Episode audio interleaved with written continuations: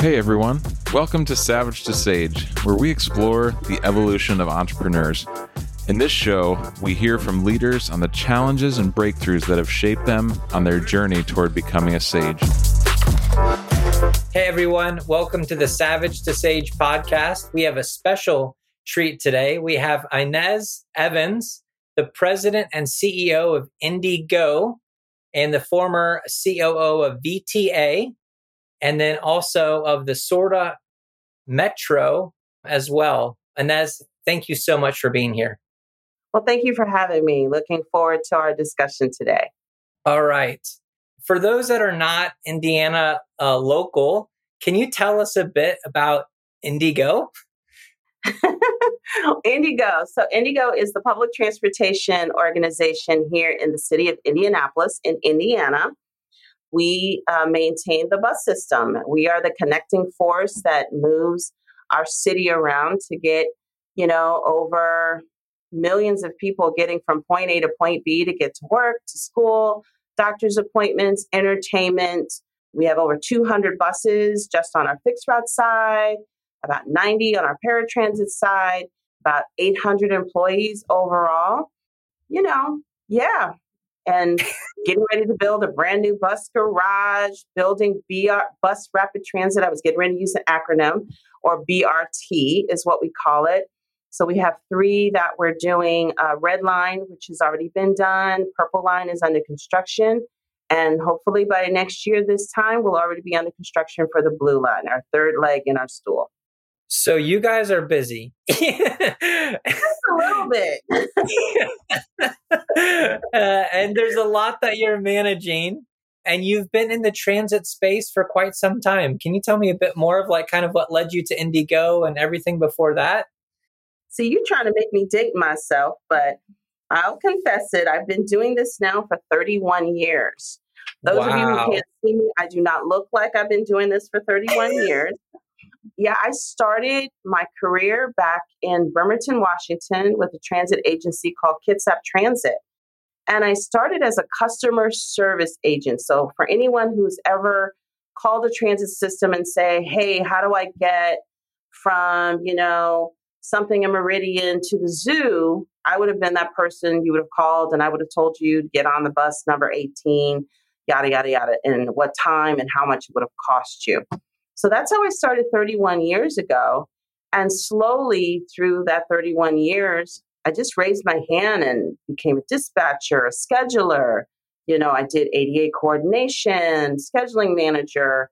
Then I was able to, you know, become a general manager over time, district manager, you know, a variety of jobs. But I've crisscrossed our great country more times than I care to admit between my military career and transit, but I've moved like 18 times.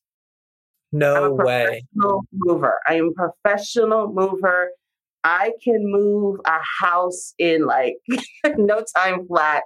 I have color coding systems, so you know which room it goes into. I'm good at it.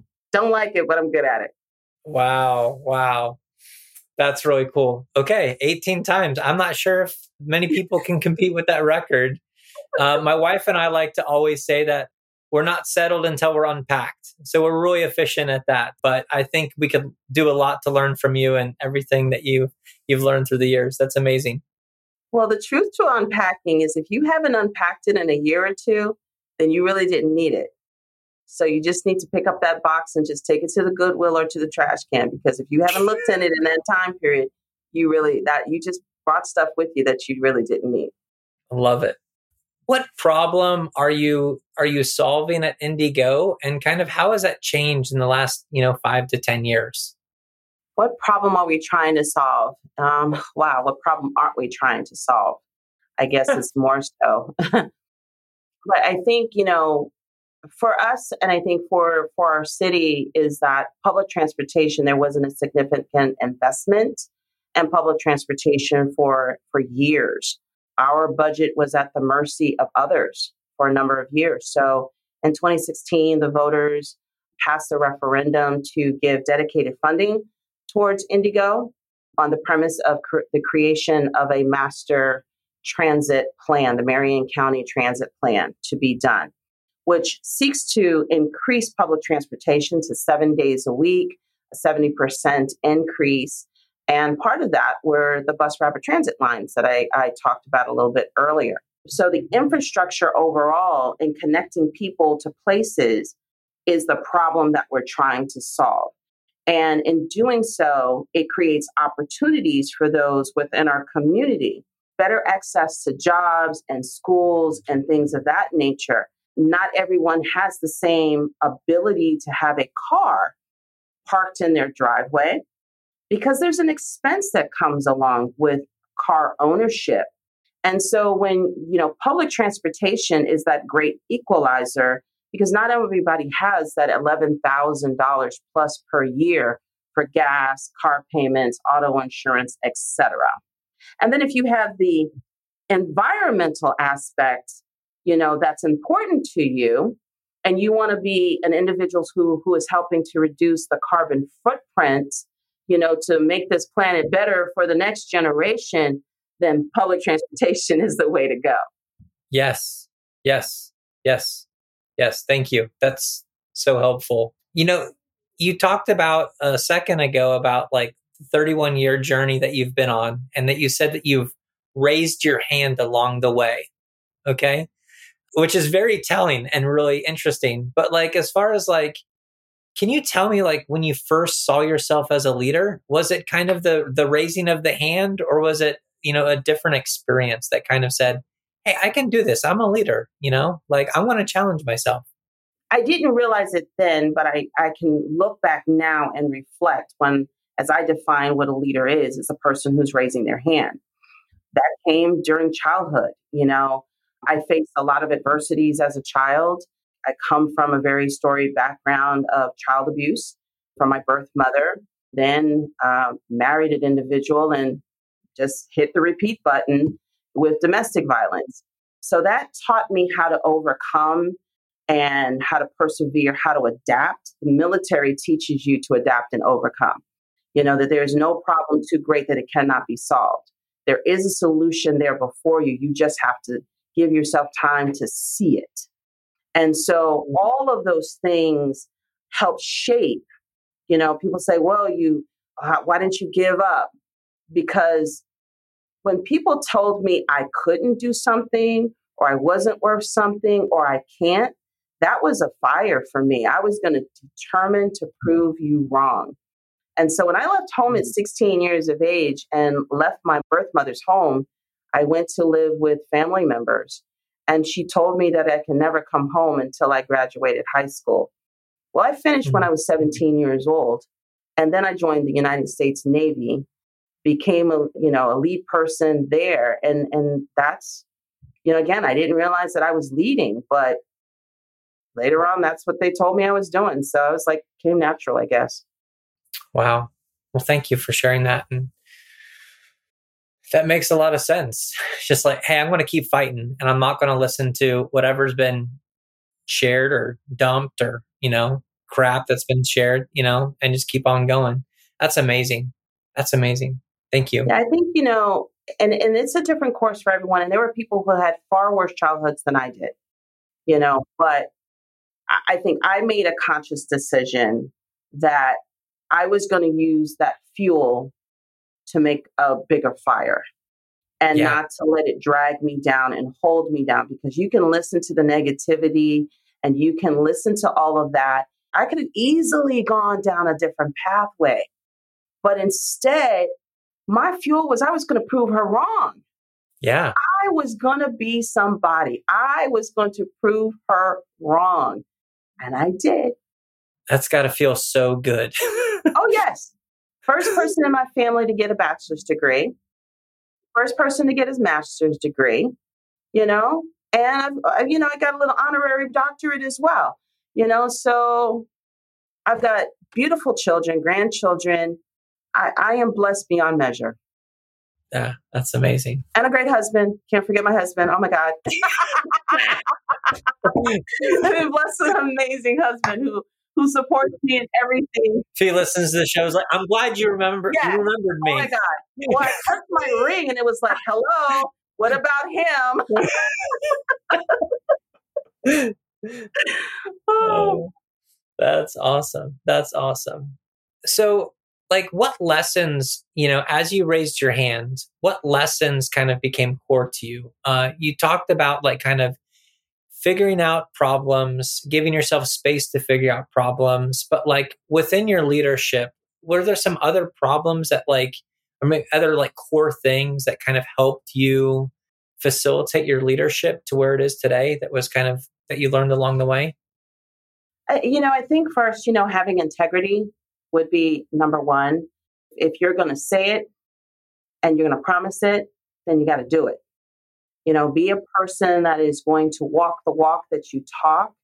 Individuals know that my word is my bond. You know, if I'm going to stand by something, if I'm going to say this is the right thing to do, that I've done my necessary research, I'm standing by it. So, being a person of integrity, and that comes from that honor code from the military as well.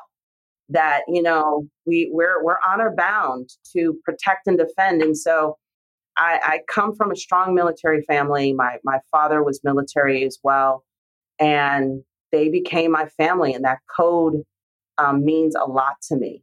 And so I bring that same mindset here into the office. And I'm often saying, telling them, okay, we got to adapt, we got to pivot, we got to overcome. Come on, there's a solution out there. We can do this, we can do this. That we are solution bound, that, you know, we can have a problem, but let's start looking for the solution. And so folks know they come into the office if they if they if they state the problem, I'm waiting for them to say, but I believe I figured out how we can move forward, Miss Evans. Okay, let's get to it and and all the other things that I, I talked to you about it just you know before it, you know it, it it just means a lot to me when being honest and having integrity is is everything to me i i just i know it sounds simple and and it is simple so i don't know why it's so hard for some people just to have be a person of integrity. Hmm. you know typically like when people are in leadership realms there's a lot of there's a lot of high demand uh, just a lot of attention you know that you know people trying to ask for your attention. There's a lot of output that you have to do as a leader within an organization. I mean you listed off the amount of things that IndyGo is doing and i'm just like i'm tired of just like you know like i can't even imagine managing or leading that you know kind of deal and so one of the things that we've seen as we've talked to leaders is that like burnout taking care of yourself is an important thing. How do you intentionally kind of say, "Hey, I'm going to take care of myself so I can best lead my team"? Is there is there things that you do that kind of help you out in that in that realm? I do home improvement projects. okay, okay. Yeah. That is my stress reliever. I I I will tear down a wall, do tile projects, uh, and I am the worst person about self care. My team for Christmas bought me a day at the spa. And they all looked at me and said, and we're going to hold you to going because I'm always busy, worried about everybody else. You know, how are you doing? How's your family? How's your kids? How's this? How's that? And I never really take time to worry about myself because to me, I have 800 people that I am responsible for. And Inez is not 801, you know, and I, I look at it in that order that everyone else comes before me. And if there's a little bit of time and maybe I do a mani and a pedi, oh, okay. But if I don't, I got nail stuff at home, I can do it myself.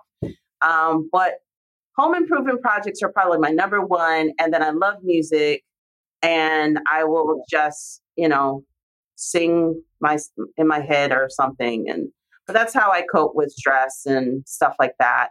But I find that and it sounds corny, but I find that I stress less when I'm caring for other people. Oh, yeah. I love to see the joy on other people's faces.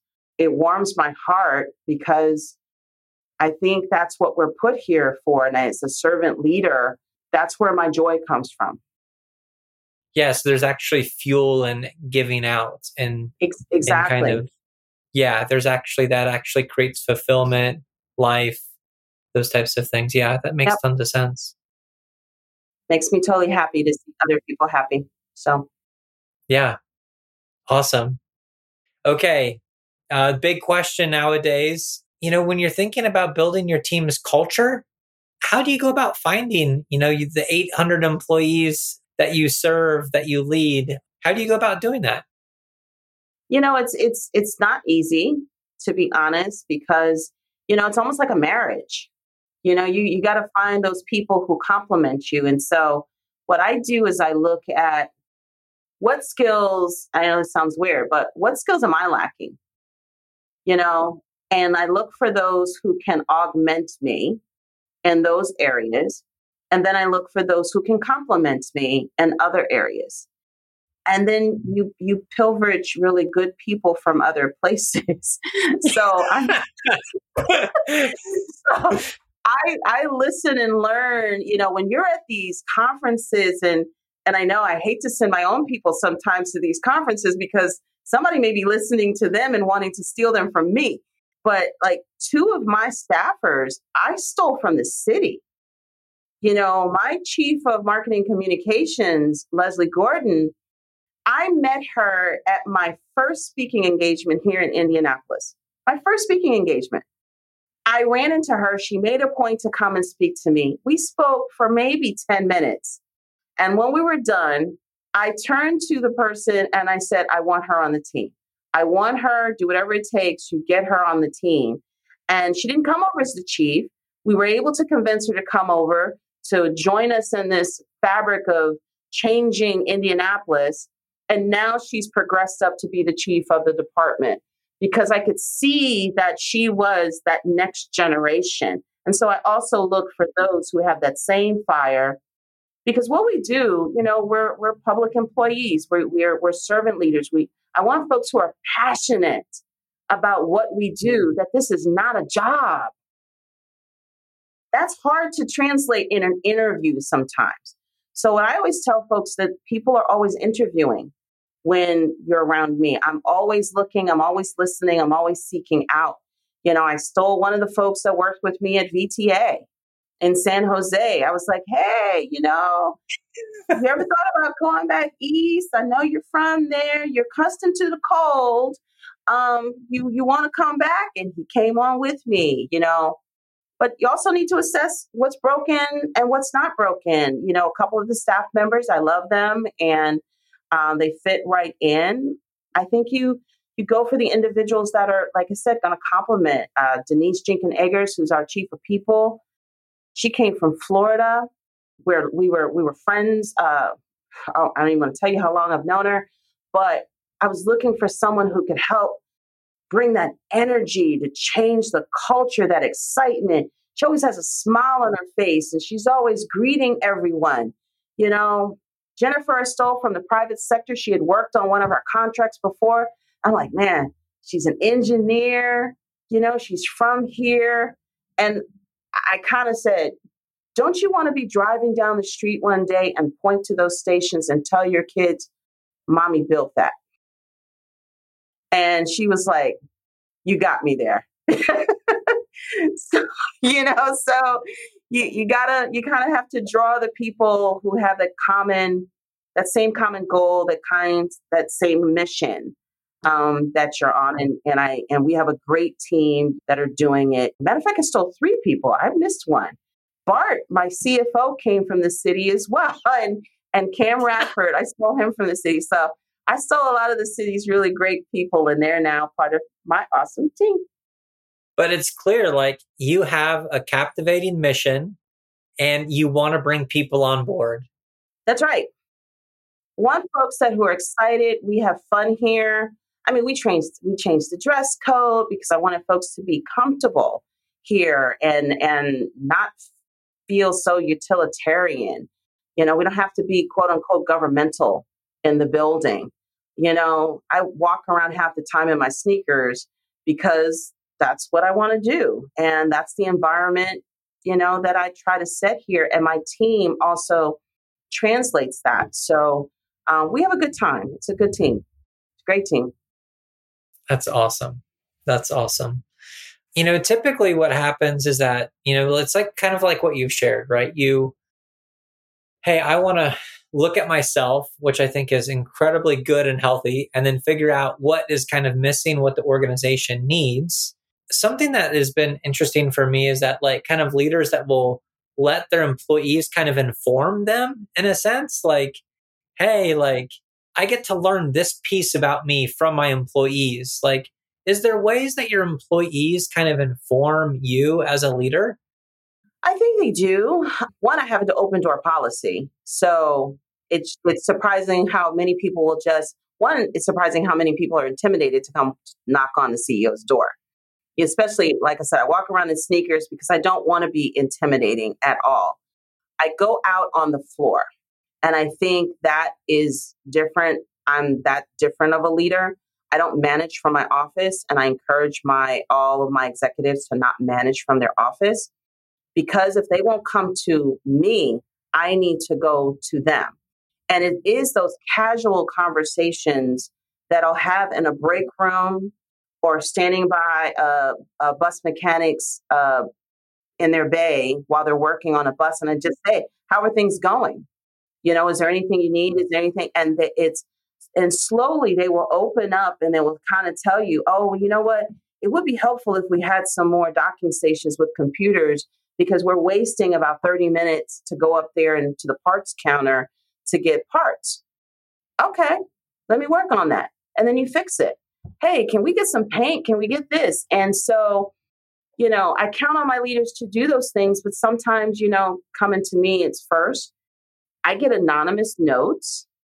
I will say, I get anonymous notes, and people tell me great things. People tell me it's not so nice things sometimes.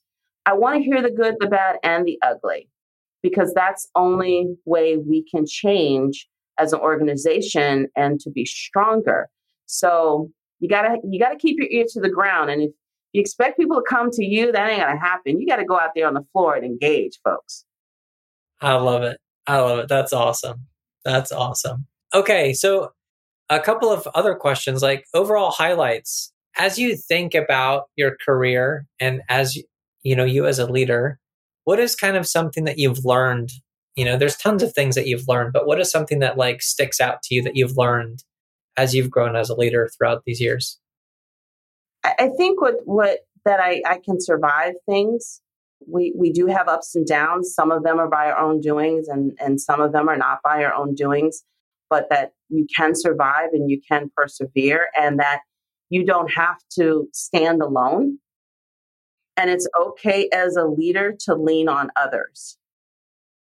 You know there are times when you know i just sit here and I'm like what the hey you know and i'm like you know, I'm like, you're checking off things in your head. like, I've done this, I've done this, I've done this. And, you know, da, da, da, da. And then your team comes in and they say, Inez, you've done everything you can do. We, we, you, you didn't do anything wrong. You need sometimes that reassurance from someone else, you know, that it's okay. And that's when I lean on them. You know, because as leaders, everybody's usually leaning on us. We take on the weight of the world onto our shoulders and so what I've learned is that I don't have to carry that weight all by myself. Hmm. That's good and almost counterintuitive in a sense. Yeah. I think it's maybe a stronger leader. Like, I mean, like if you're like, if you're like, I want to be a good leader, it's like you want to like, you want to be the one to shoulder. You know what I'm saying? Like, there's almost honor in shouldering everything, but to be able to kind of let it go a little bit like you know there's a little bit of humanity that's got to like pierce through in a sense you know? Yeah. I mean but it goes back to the old adage if i'm shouldering everything then i've created an i syndrome and individualism. Right? And what is that old adage? That there is no i in team. And so if you truly are operating underneath that philosophy then you have to have others who are helping to shoulder and carry some of that burden along with you. Mm-hmm. Again, walk the walk. Yeah, that's really good. If you were to say, like, hey, there's somebody that's like, I don't know if I'm a leader or I'm thinking that I could potentially be a leader, what advice would you give to a leader that's like just starting out? So, one, know your voice, understand what your truth is because you need to walk in your truth. You need to understand what your values are. And for me, don't take no for an answer. Love it. I love it. no. If I took no for an answer, I wouldn't be here. If if I if if I allowed people to tell me no, you can't, I would not be here today. Yeah. So don't take no for an answer. I love it. Inez, thank you so much. You're very welcome. For this conversation. If, you know, people wanted to get in contact with your team, know more about IndyGo, things that are there, what's the best way for them to contact your organization? Um, LinkedIn. I am on LinkedIn. So look for my profile at Inez uh, Evans at IndyGo. So I'm there and just, you know, send me a, um, a request and we can sit and chit chat. Cool.